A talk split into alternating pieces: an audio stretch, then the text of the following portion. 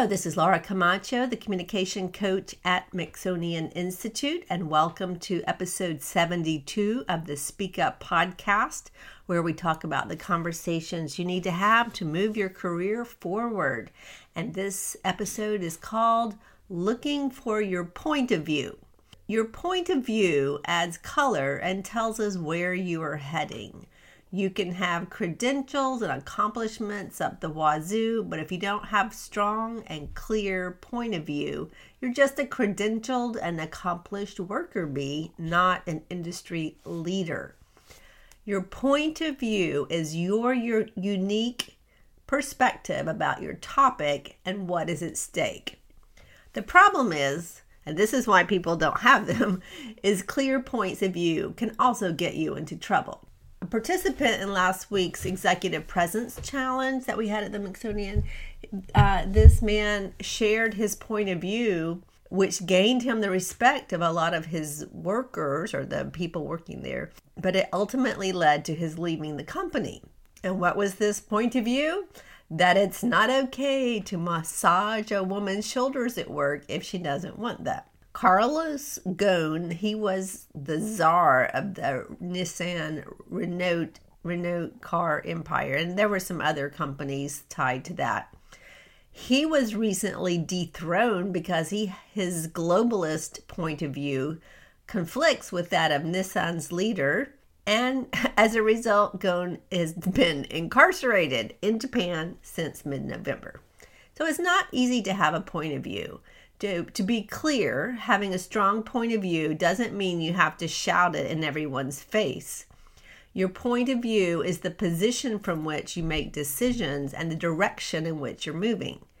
Caveat A credible point of view relates to your area of expertise. Being a linguistic scholar doesn't make people want to know your preferred economic policy. That's just an opinion. Crafting your point of view is a matter of excavating and polishing your opinions that have been marinating in your brain, perhaps even unstated for quite some time now. Think about it this way without an articulated point of view, you come across as beige. Beige, as in blending in with your professional peers.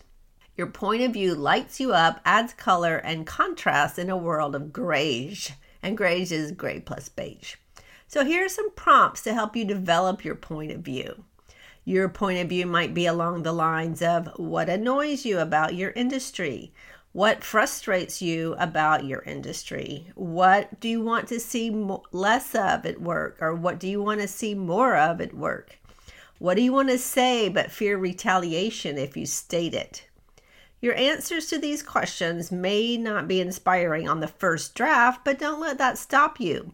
Great communication requires editing. Your point of view is an informed opinion of what should be. That stinks may be a true statement, but it's not an informed point of view. It's too general and does not propose any sort of solution. Here is my point of view on the communication coaching business, and it's part of my bio. Laura Camacho is obsessed with helping creatives and technical professionals flourish professionally, and by flourish, she means make bank. She believes all conversations should be compelling and carried out with style and enthusiasm, and a presentation is just one type of conversation. And here's some here are three more examples from previous clients. My role in IT is enabling others to perform better their job. Therefore, when someone comes to me with an issue, I don't look at it as a problem, but rather an opportunity to excel. And that's from Trevor Burnett. At, he's an IT acting director at Mayne Pharma. All dams can and should be made safe. As a society, we need to find the right political will to enforce the reasonable and sound dam safety regulations in place in South Carolina Regulations without enforcement are dangerous. And that's from Denise Boont Bisnet, who is a principal engineer at an electric company called Santee Cooper, or a power company. And innovation is a way of life in the healthcare industry. By nature, the complexity of the environment in hospitals demands that we constantly question everything we do that touches the patient and the community. And that's Beju Shah, who's a pharmacist in the informatics space at the Medical University of South Carolina. So you can state something that needs to change without being offensive about it. You do that by stating the potential solution, not just the problem, which probably everybody already knows about. Stating your points of view or POVs are helpful in your team meetings, presentations, networking conversations, pitches, and job interviews. Stating your point of view gives people a clearer idea of who you are and the value you add. Being brave enough to state a strong point of view communicates confidence. This also sets the stage for a more interesting and productive conversation. Without a strong point of view, any talk is useless and boring. So, what do you stand for? That's your point of view. Share it in your conversations, presentations, and LinkedIn summary. We're tired of beige. Present you in living color. And that's it for today. Um, if you would like coaching on this, please contact me at info at mixonian.com.